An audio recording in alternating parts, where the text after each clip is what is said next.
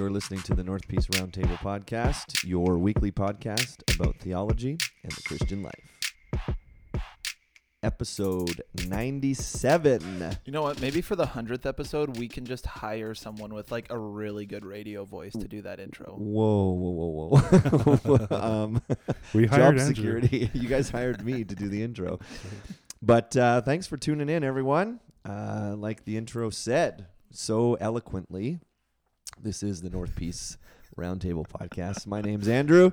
With me, as always, is Corlin Hello, hello. and Cameron. Good morning, everyone. And we've got three more episodes till our 100th extravaganza. I think we should do a 24 hour podcast for our 100th, just a marathon. Sheesh. That'd be kind of fun, yeah. I, I'm busy that day. yeah, Cam will Yeah, be. book it. Book yeah, it. book it, man. Yeah, totally. but uh, yeah, if you're new to the podcast, we record this every week and talk about um, different things related to the Bible and Christianity, different questions that come in. Uh, you'll have to excuse my voice a little bit. Uh, completely lost it uh, on Sunday afternoon. Preached two sermons and then got done and was like, "Well, now my voice is gone." So instead of preaching your heart out, you preached your voice out. preached my voice out. And so now it's coming back slowly, but if you hear me hacking up a lung, that's why. But it's not COVID, don't worry. Does anyone care about that anymore? So today's topic, it was my turn uh, to pick the topic this morning. And so we are going to once and for all settle the debate that has been raging for 2,000 years. Um, we want to, well, I think it's actually a very interesting conversation. so this could be either be a very short episode or a very long episode. Who knows? But um, how, I'm trying to think, how do I word this? When we look at the Bible, how does God's sovereignty, his, you know, providence, his control of things, how does that go hand in hand with our free will? So, a couple of like side questions to kind of flesh that out. Uh, you know, if God is sovereign, if he really is in control, then does that mean I don't have free will? I'm just a robot? Like I'm all my decisions are pre-programmed, everything's you know, figured out for me and I just kind of go through the system. Am I living in the matrix kind of thing? Like am I just a machine?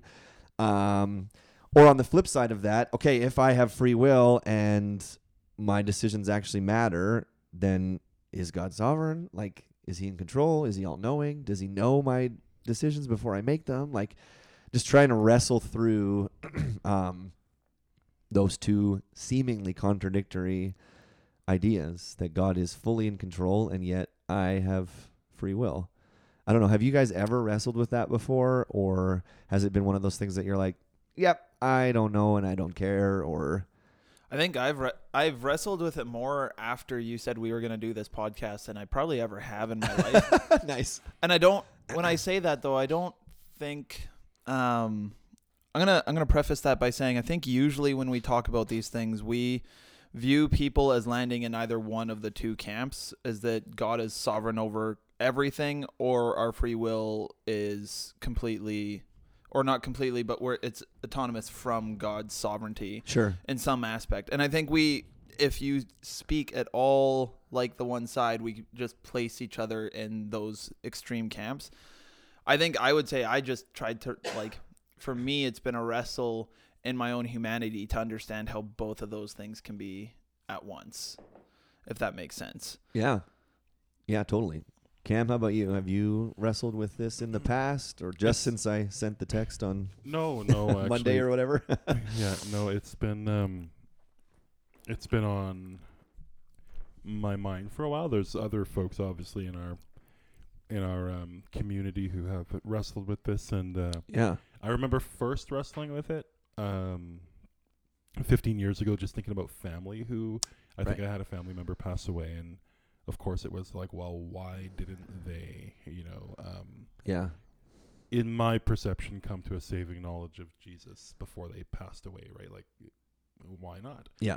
I, I went further on to think of family today who, you know, have gone through the motions, but it just doesn't seem like they're, it just doesn't seem like they are bought in at all. And so that gets you thinking, like, well, what's the difference? How come it appears as though I or, or other family just you know accept you're in you, you just you're there you Mhm. are worshiping God in a way that is meaningful and then someone beside you might not although they've been exposed to the same opportunity Yeah.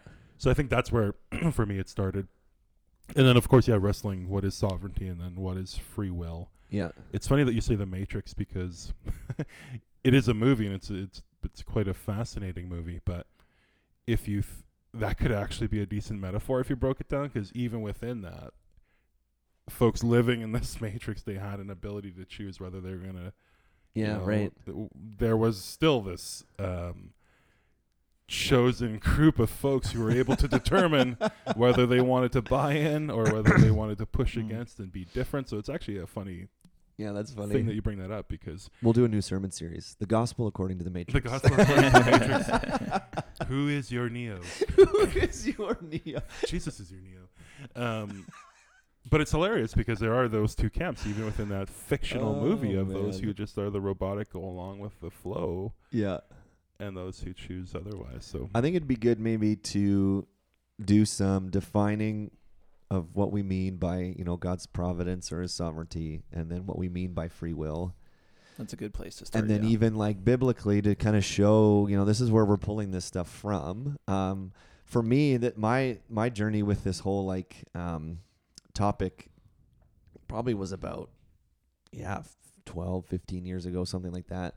Just started, you know, reading uh, you know, reformed theology, reading Calvin and Luther and all these old dead guys and being really fascinated with how they processed the Bible. And then uh, there was a guy at my church in Maple Ridge um, who, you know, what I hate labeling people, but he would be on the opposite side of me of where I kind of landed, and we would have really heated, interesting debates about that kind of stuff, right? So, you know, I would bring up the point that according to the Bible, it seems like God's kind of in control of everything. And then he would automatically go, "Oh, even the Holocaust, God was in control of that. Mm. He was."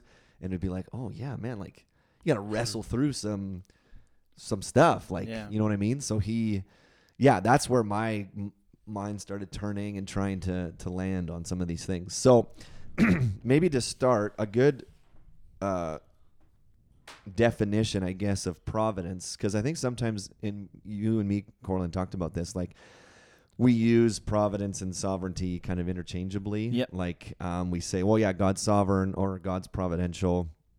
I think providence is a more fitting word when we're talking about this kind of thing because God's sovereignty basically means like it's his right to rule and reign because he's the creator. He's sovereign. Like if you think about a king, Yep. right? The, a king is sovereign over his land. He has Yeah. the right to do as he pleases. He's the king, right? Yeah. So that would be sovereignty. Providence is more like God's involvement in his creation, meaning like God keeps things existing. He directs things to fulfill their purposes. He cooperates with his creation, meaning like he's not hands off. It's not as if God like you know, uh, on the seventh day he rested, literally like he's just kind of crossing his hands and he's not involved in anything. He's just letting it happen. Pro- Mhm. God's providence would be like, uh, no, he's very involved. Um, couple of verses that I think clearly say that. Um, you know, Hebrews 1 3. He is the rate. This is speaking of Jesus. He's the radiance of the glory of God and the exact imprint of his nature, and he upholds the universe by the word of his power. So the idea that Jesus is actually upholding the universe, whatever that means, right? And then Colossians 1:17 says a similar thing speaking of Jesus, he's before all things and in him all things hold together. So this idea of like Jesus is actively holding things together. Um, Paul in Acts 17 says a similar thing. He says, speaking of God, he's actually not far from each one of us, for in him we live and move and have our being.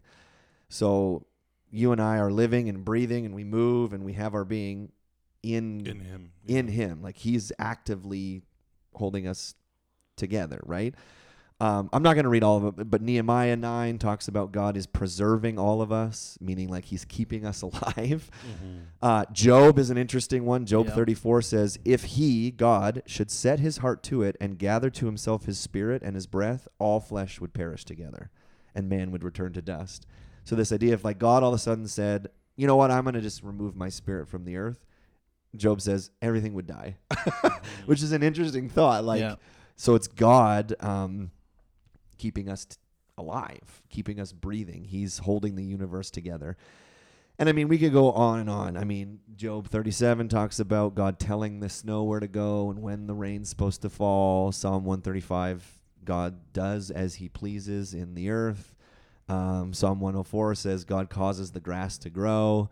Um, Job 12 says he makes nations great. He destroys nations. He enlarges nations. He leads them away.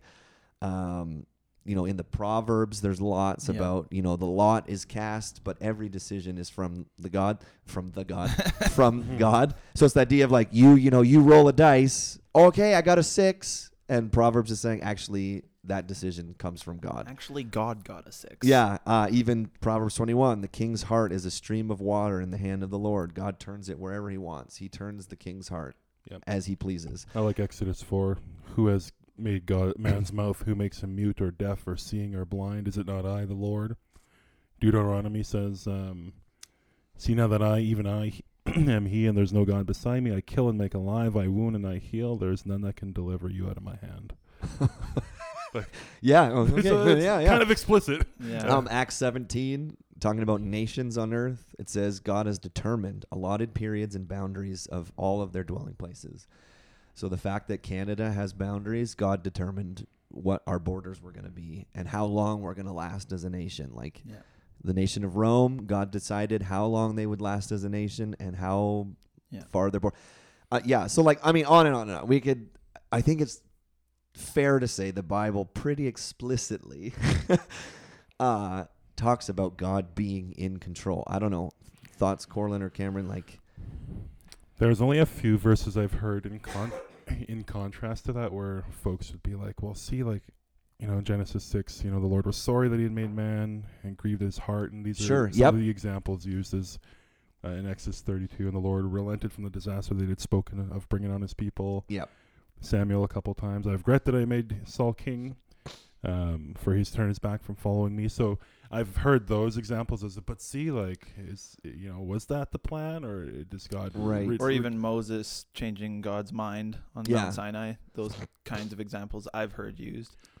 yeah, or the wrestling over you know Sodom and Gomorrah and those who are righteous. Yep. And, and I think that that is a really neat example of sovereignty, ver- sovereignty versus like I don't know this love relationship and and this will. Like, uh, did God know that those folks would be saved? Absolutely, but I think it's almost like He gave space and room for man to like wrestle through it, exercise yeah. and wrestle through the tension of of what's determined. So.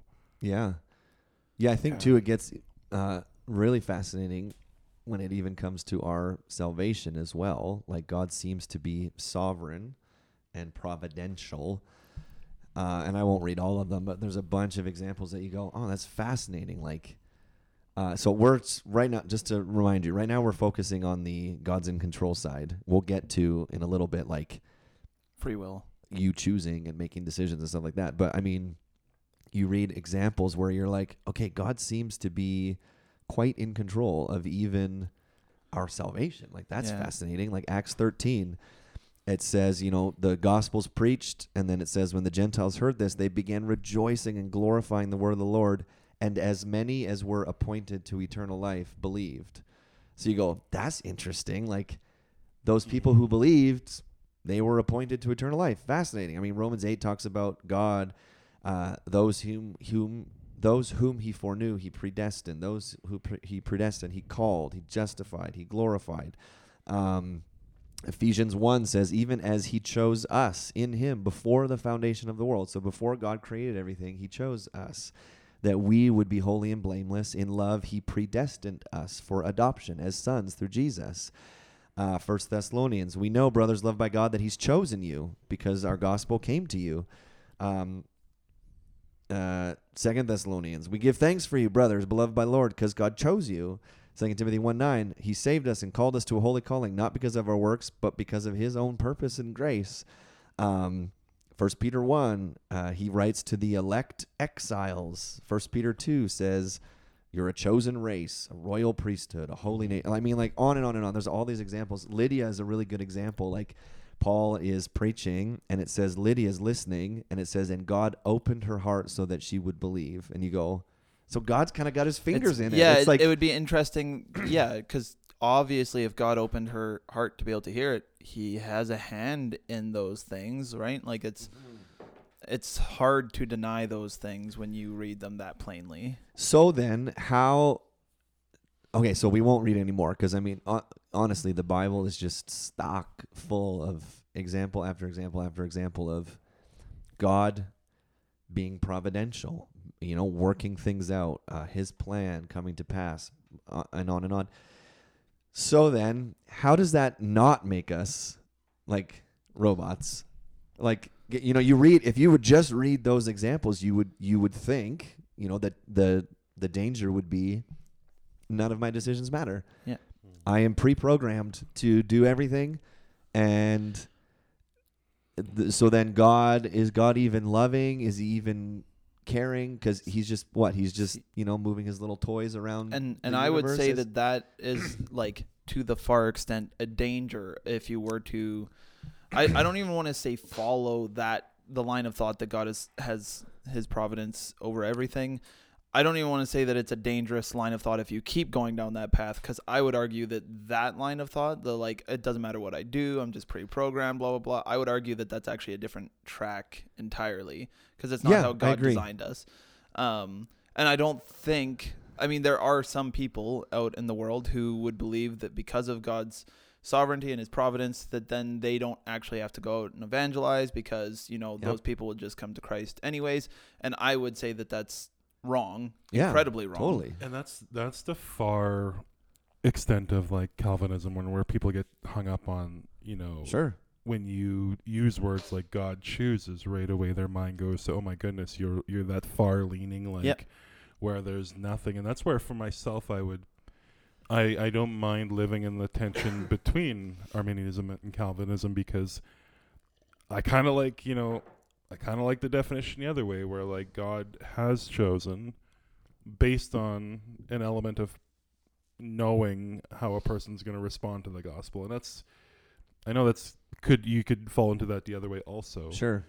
but I like being in that tension better towards the middle Yeah. because it it just speaks more to I don't know like answering a call and there's enough like you know there's so many Jonah-esque stories Yeah. of like you've been called and you have wrestled the response but ultimately you chose and I heard it defined as uh, in a marriage metaphor once where it's like you know your wife's kind of got she knows what you're going to be doing this weekend and uh, you, you you know you're pushing back saying no i'm actually going to be cleaning the garage no you're going to be doing the lawn and over the next couple of days she's Yeah, you have free will, but your wife has predetermined what you're doing this weekend. and then by friday the husband's like you know i think i'm going to do the lawn and a good idea honey That's funny. yeah so Wait, I- am I a robot in my own marriage?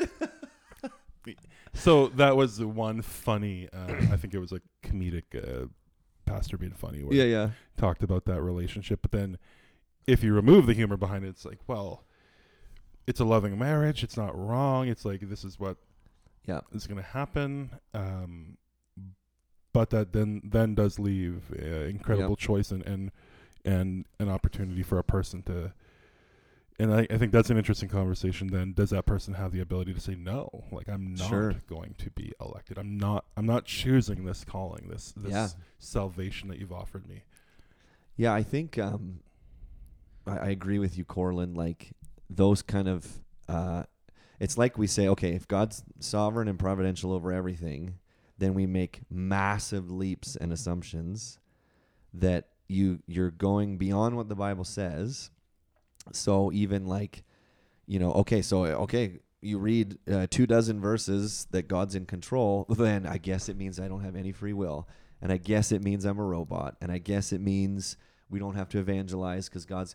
And what you're doing there is you're taking a truth God is sovereignly in control of everything, and then you're making massive assumptions and jumps to these other things that I would go, no, that's wicked and evil over there. Yeah. No one's saying that, right? Well, Um, not no one. I shouldn't say that. Yeah. S- sorry. People who say that have gone way beyond. Yeah. So I think it's interesting. Like, you have to stay really close to what the Bible teaches and not just jump to these kind of assumptions and Yeah. and oh, what we think are necessary conclusions. So, um, This this makes me think. There's other issue, not issues. That's the wrong way to put it. There's other topics in Scripture that make me think of this, but especially this debate around God's providence or free will. It makes me think. I I might butcher the name, but it makes me think of the ship of Theseus. Have you guys ever heard of that? It's a thought experiment where you have a boat. It is built. It's a beautiful boat. But over the course of time, that boat has every single part replaced in that boat. At what point, if ever, is it not the same boat? Well, it's still the same boat Oh, because you're just replacing parts, but also it's not the same boat because it's got all new part. But like, it's a thought experiment where it's what's called a paradox. It's not actually a contradiction, um, and I think that's helped me kind of sit in a tension with these things, um because I th- we we as people love yes or no, true or false answers, and so even the way that, uh, not to rag on it, but even the way the education system produces information for us that we learn, you either get a right answer or you get the wrong answer sure. you can't have two right answers because even the amount of times that I was told as a as a kid in school, you got the right answer, but you didn't show your work, so you're wrong entirely. Well, that doesn't make any sense, right? but what I what I think is important is to hold it as a paradox, not as a contradiction. So, first of all, I'll say that because God is, I think both people on both sides of this debate would say that we believe that God is bigger than us, that he is outside of creation, that he is outside of us. And so I think that that automatically puts us at a with quotation marks disadvantage to understand how he operates because we are not him and we will never be him. Sure. And so we just can't understand all of those things. Um, but there's a really good quote by Parker Palmer about uh, paradoxes, and I think this is a good good place to start with like trying to fish out that tension and figure out where we should land. Uh, so a paradox is a statement that seems self-contradictory, but in reality may express a possible truth that I cannot see from my limited perspective. Niels Bohr, the Nobel Prize-winning physicist, said it is this way: the opposite of a correct statement is a false statement, but the opposite of a profound truth may be another profound truth. The spiritual journey proceeds with a trembling confidence that God's truth is too large for the simplicity of either or. It can only be apprehended, or sorry, it can be apprehended only by the complexity of both and. Hmm. And so I think what he's saying there, to narrow it down, is that I don't think when it comes to this issue that you that it's actually even healthy as Christians to place people 100%. Obviously, there are people that I would argue place themselves there. Sure. But if someone comes forward with beliefs that lean more Arminius than Calvinist, Yeah. to just place them as a caricaturized version in your head of like the utmost, whatever you could think of as being the worst of that side, or same for Calvinists, I don't actually think that's healthy because scripture seems to be pretty comfortable with the tension of both actively working themselves out yeah. and we get to deal with that. So, Yeah, I would. I agree with you, but I think too. I don't think it necessarily means you have to be like compromise and be in the middle. Because like I, I think sometimes uh, we do just we do just cling to caricatures and things that aren't true. Like, oh, you're an Arminian, that must mean that you don't think God is sovereign, and that's actually not true. Yep. Arminians do think Mhm. that. They just have a different view of that Yep. Or I've heard, you know, as someone who leans more towards Calvinism and Reformed theology, it's like, oh, so you think you have no free will? It's like, no, actually, all Calvinists believe in free will. It's just different from how you would view it, right? Like, so I know that's not what you meant, but I just wanted to clarify in case No, someone's going like, good. oh, I have to like compromise and be in the middle. No, I think what we're saying is if you go too far down either path, yes. that's where it's like, uh, yeah. And- on and- one hand, if you go way too far down the Arminian side of this debate, it's well, God's not sovereign and He doesn't know the future and He's not in control, And if you go way too far down the Calvinist side to hyper Calvinism and angry Calvinism is what I jokingly call it. Mm-hmm. Well, then yeah, I don't have to evangelize to anybody. And Yeah. actually, I rejoice that people go to hell. And and there's like that's not what the Bible teaches. That's No. so I think you can have convictions, Yeah. but exactly what you're saying. It's just being really careful, like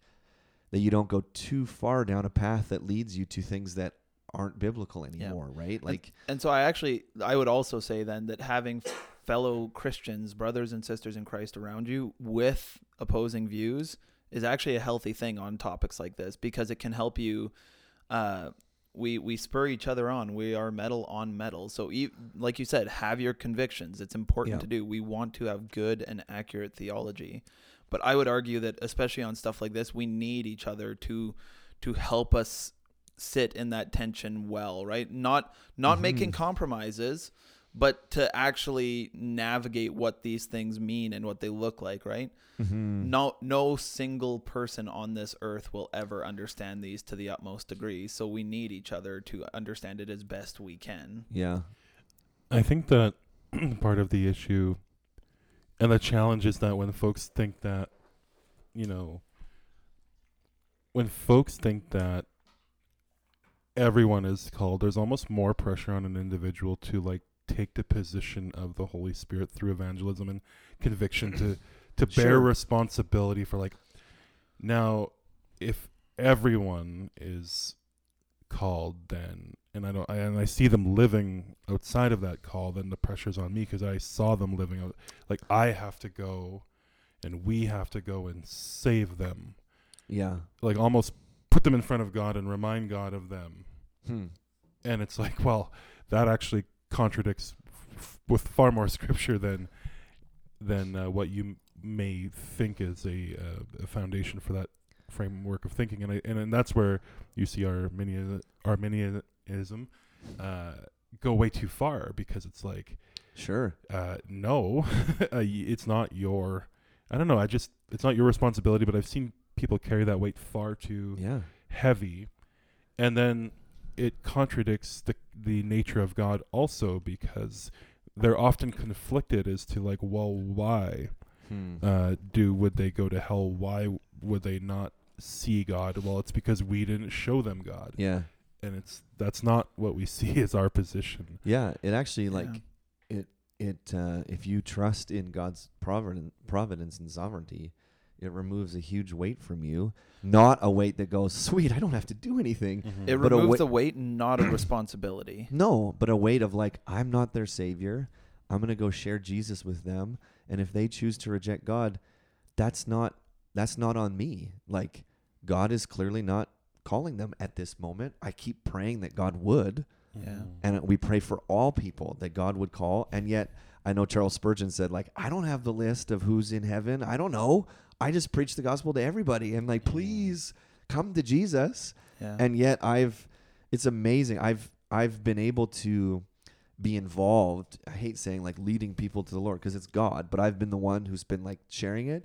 And I mean like man, you can tell when God is opening people's eyes. I've sat in this office and you can see people and the wheels are turning and they go, "It's true. Jesus Yeah. is." And you're like, "How could that not be God opening Right. your eyes and drawing you?" And then I've had people who are like, yeah, it sounds great, but it's just not for me. And I go, okay, well, I'm gonna keep praying for you, and hopefully Yeah.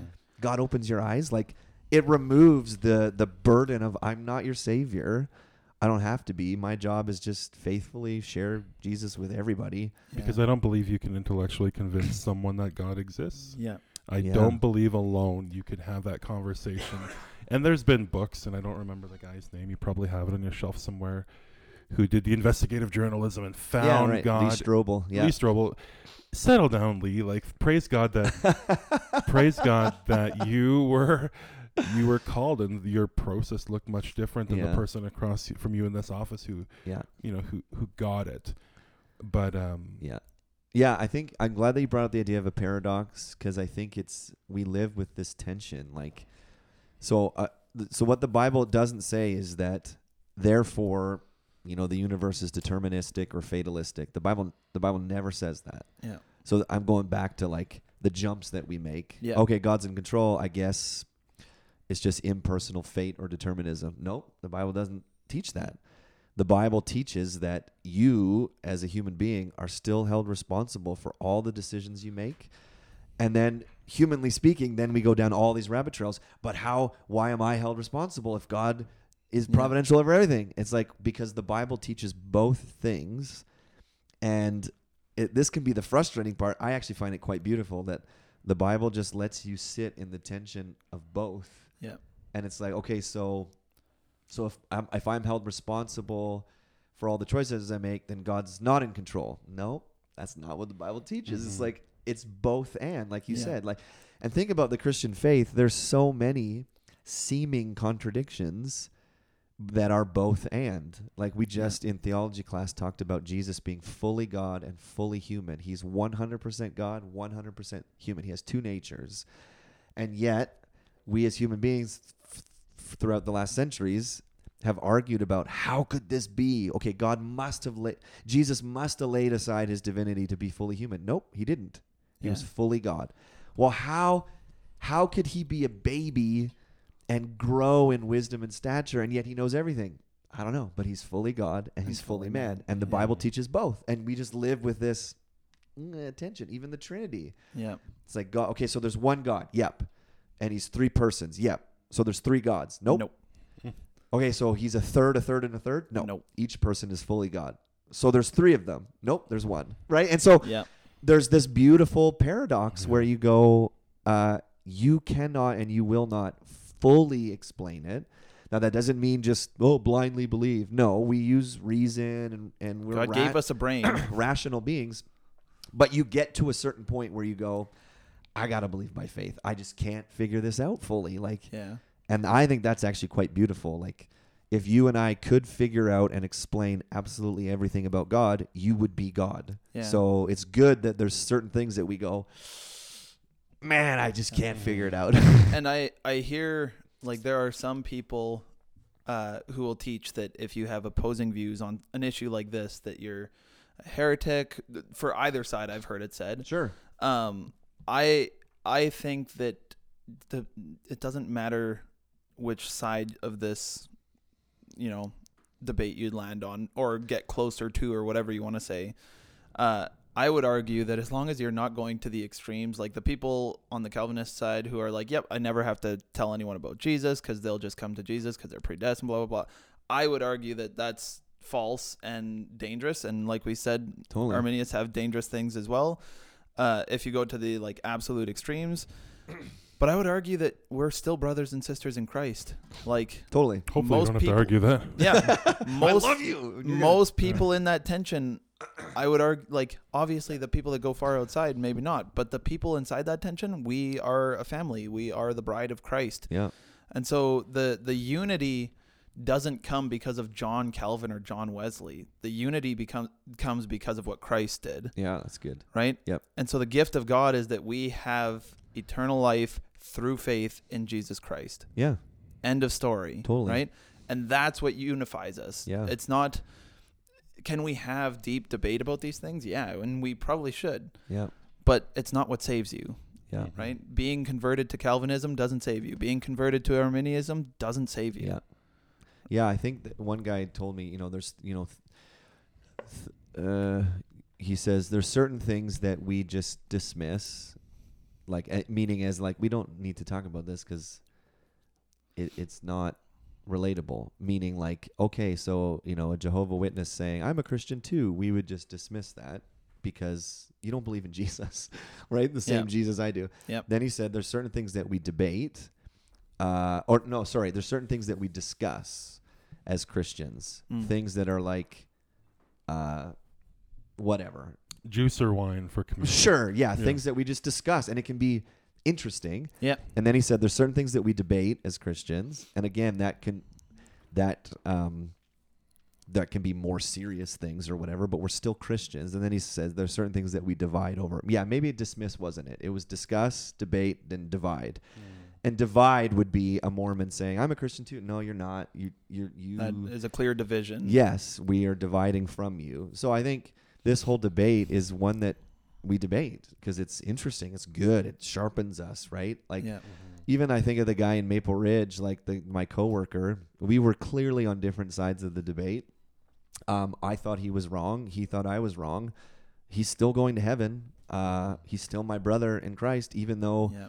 we staunchly disagreed over this stuff. Yeah. And yet I never once thought like you're not even a Christian. It was like, no, you just I think you're wrong. Mm-hmm. But let's talk about it. Like yeah. and you have a different view and maybe I can learn from it and hopefully you can learn from me and and then at the end of the day it was just kind of like okay, well, we disagree.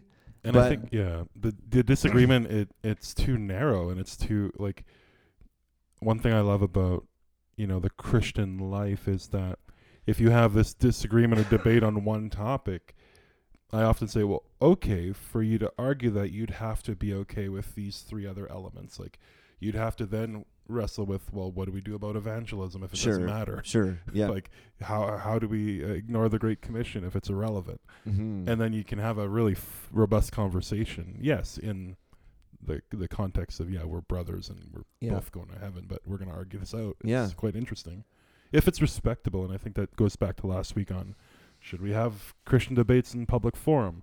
Well, what's the nature of that? Do we truly care? And I think that's what's been bothersome about some folks who come with an argument who are not willing to engage in the conversation and who've made they they've made predetermined decisions on how the the relationship's going to end and unless you agree with them then there's a breakdown sure. that's not healthy either so i think to your point if you're going to have this conversation and be willing to go into debate then at least go in respectfully sure. giving yourself a window of like is there something i'm missing Yeah. um, Yeah, so I think to maybe summarize, uh, unless you had something, you took a deep breath there.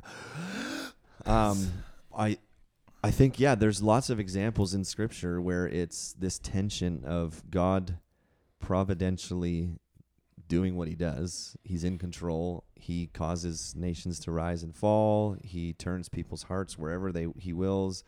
Like you see examples of that, and then you see people held respon I mean, responsible for the things that they do. I mean, Pharaoh's a great example because you see um, God harden his heart many, many times. And God says, I'm going to harden Pharaoh's heart so that my name is great among the nations. And then you see Pharaoh hardening his own heart, and Pharaoh dies in the end because, right, he drowns in the sea, I'm assuming, because I'm assuming he went out with his armies, but maybe not. But, anyways, he his son dies. All these, he's held responsible for the things that he did. Yeah. Judas is a great example. The Bible says Judas was predestined to betray Jesus. God chose him. You're going to do what I need to happen so that Jesus goes to the cross. Yeah. And yet he was guilty for uh, Joseph's brothers selling him into slavery. Joseph's brothers selling Right? him into Even even Joseph says it's in uh, Genesis 50 verse 20. He says, what you meant for evil. "Yeah, as for you, you meant evil against me, meaning their choice to sell him into slavery and trick their father into that he had died. You meant evil against me, but God meant it for good in order to bring about this present result to Yeah. keep my people alive." Yeah. Right? And I, and I think the biggest example is in Acts chapter 2, which is the death of Jesus. Like P- Peter's preaching to these Jewish people, and he says, Men of Israel, hear these words Jesus of Nazareth, a man attested to you by God with mighty works and wonders and signs that God did through him in your midst, as you yourselves know. This Jesus delivered up according to the definite plan and foreknowledge of God. Why was Jesus delivered up? Because God planned it. And then he says, You he's like t- talking to the Jewish people. You crucified and killed uh, by the hands of lawless men. So you see both, right? And I'm sure the crowds could say, "Well, if it's the plan of God, why are we guilty?" He says, "Because it's both. Um, Yeah. God planned it, God ordained it to happen, and yet you are the ones who killed Jesus. You're held responsible." And so that's the I think that's the clearest example. Like the worst act of evil in human history, God predestined and planned it out to happen. And yet who's responsible for it?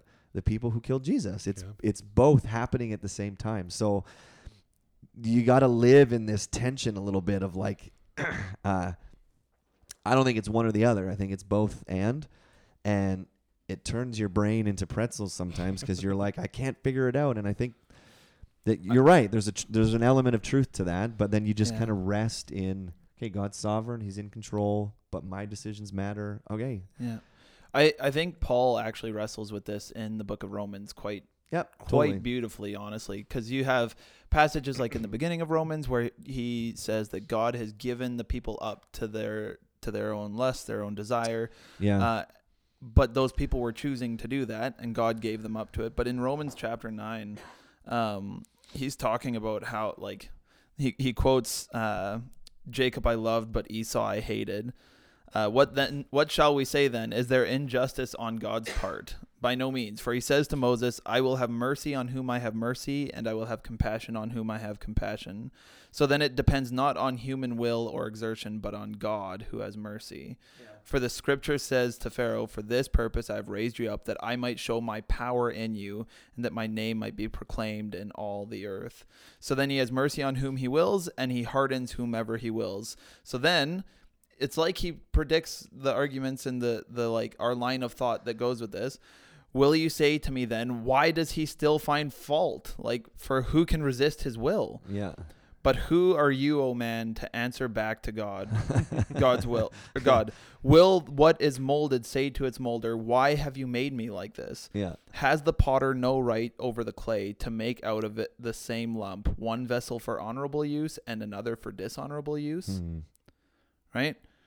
What That's if ex- God, yeah. desiring to show his wrath and to make known his power, has endured with much patience vessels of wrath? Like, And it's the same as in Job, right? Job's like, "Why are you doing this? This isn't fair." And then, I'm God. and God says, "All right, ready? Put your big boy pants on."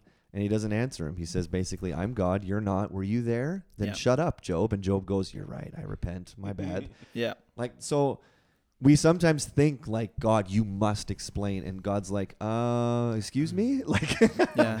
And so then the the other thing that has come to mind, I I heard it uh, said, and I don't know if we want to flesh it out, but it, one of the like we read passages like that, and yet we are free creatures, right? God has created us as such. I, I think it's quite interesting because with a lot of things we're okay with it. So when we talk about the attributes of God that are uh, communicable or things that we can even see, so like humans are capable of love, God is love. Humans are capable of anger, God is capable of anger. The Bible says so. All of those things, we're like, yep, and we're okay with the tension of saying God does those things perfectly. We do not. God is free to do what He wants, and we are free but our freedom is not like God's freedom. And that one, for whatever reason, Yeah, we're like, totally. no, can't be. yeah, And to me, I, I like, I really then wrestle with why would I be okay with not being able to perform any of those other things perfectly? Whether I was Right. fallen or, or to the full extent that God can, whether a fallen creature or if Adam and Eve had never sinned, sure. they still wouldn't have fulfilled those things perfectly. Mm. And yet, when it comes to freedom, that's the one that snags me as like, Mm. no, I, I can't see that. I have to have freedom equal to God's. Sure. And yeah. I, I, yeah, I think that that's something that has to be a paradigm shift where we then view, right, we are a created creature, right? That's the last sentence on this article I was reading. It said, "But at the end of it, pride is what'll what'll uh, accentuate your idea Yeah. of free will." Yeah. Yeah, you're right. Like it's we have this idea that in order for my freedom to be real freedom, God's not allowed to touch it. Like that's a that's just a w- weird way to word it, but that's literally I think what we think. Like God in order it is a pride thing I think where it's just like God's not allowed to be in control of my life because then I don't have any free will. And it's like the Bible never says that. The Bible says you have free will to make decisions, Yeah. and yet God is actually in control of everything that you do. Yeah. And it's both.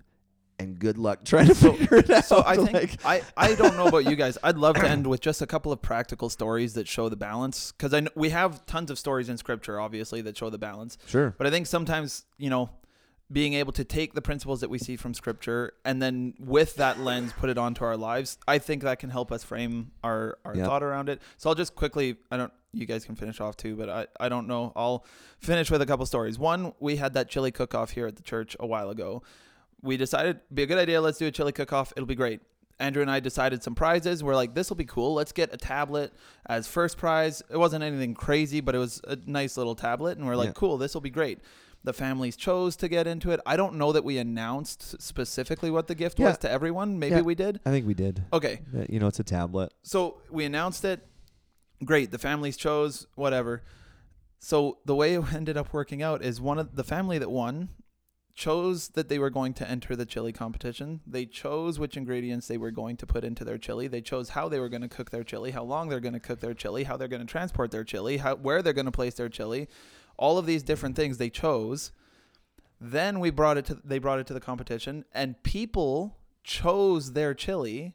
They ended up winning. Yeah. And this family was looking for a way to gain a piece of technology that they couldn't afford to get one of them through school or through some of the courses that they were taking. And God providentially brought it to be that Yeah, through someone this came chili to me and said, competition- Did you plan that? Because we know that that family, one of them is leaving for like this three month stint at a schooling thing, and they were stressing about they Hmm. needed a tablet and some headphones. and that's exactly and what that's they exactly won. what. And I said, I did not plan that, but God clearly planned that. And yet they had the choice to do it. totally. That's a great example. So that's that's Yeah. one where I like. And it was yeah, decent chili. Yeah, and it was, pretty good. It was, good It was pretty good chili. um, It blessed those around them. It's- yeah, totally. And so then another, this one's a funny example. Uh, I don't think she'll mind if I share it. My wife used to try and get outside of the God's providence. Uh, so what she'd do is she would like be standing in the In yard. marrying you? Oh! I'm just kidding. uh, what she'd do is she'd stand according to in, in their yard and she'd like look and she'd be like, okay, well, God knows everything and everything that I'm going to do. And so she would like think to herself to try and trick God. She'd be like, I'm going to go stand over there. And then she'd like quickly hop to the other side and be like, ah, but God knew I'd do that. but she chose to make that jump, right? I, it's a, ch- it's Did a your wife cheesy play by example. herself a lot of times? I don't know. it's a cheesy example, but it's one of those things where she still did choose to make that jump. totally. And yet, yeah, God did know. Totally. Right? And so that's that paradox. It's both and. Yeah, I mean, I'm sure people listening could have story after story. We all around this room have stories of where you go, man, the things that happen, it either you believe in luck or karma, which is bogus, or God is providentially in control of everything. How else? It's not chance that Yeah. certain things happen. Mhm. Uh, and yeah, I mean, there's stories. I'll I'll share one last one because I know Cam's got to go to work. Uh, so I was listening to a sermon, and there was a, a missionary who was working in India, and uh, he was friends with a another, you know, native Indian guy, and uh, this guy would ride the bus. Not the missionary, the other guy who was not a believer would ride the bus and have great conversations with the bus driver. And the bus driver was a Christian and and would share things and and then he said you should go talk to this missionary and he'll answer some questions that you have so the guy made an appointment he goes to the missionary's house and uh, he goes in and on the wall you know when you have a, you know a picture of jesus we always joke it's Obi-Wan Kenobi. obi-wan kenobi there was a picture of jesus on the wall and the guy comes in he's having his tea and he looks up and he goes where did you get that picture and the missionary's like oh it's i've had it forever it's just you know a picture of of Jesus and the guy goes, "That is a picture of my bus driver. Why do you have a picture of my bus driver on your wall?" Oh, weird. And so here you have, okay, Jesus is driving the bus and then this guy goes to this missionary and he's on the wall. Like all of these things that you go, "Man, God clearly was drawing that man to himself." Because then the missionary shared, "That's that okay, you, Jesus showed himself to you. That's not the bus driver. Let me tell you about Jesus. Like clearly that's not a picture of, of actual Jesus, but let me Yeah. t- share. And the guy became a believer. Like so stories like that are just endless where God providentially works things out to draw people to himself and it's just incredible. Yeah. So Mhm. we should wrap it up. Episode 97. Uh thanks for tuning in and listening. And like I want to mention it because I know a few people God have knew you would. God knew you would listen. you were predestined to listen to episode 97. But you also chose to. So But you also thanks chose for choosing. That's a great example. um, but uh, just to remind you, people who have sent us questions, we are going to get to them. Uh, we haven't forgotten. We're not ignoring them, but uh, we'll get to them eventually. But thanks for tuning in, and uh, we'll talk to you next week.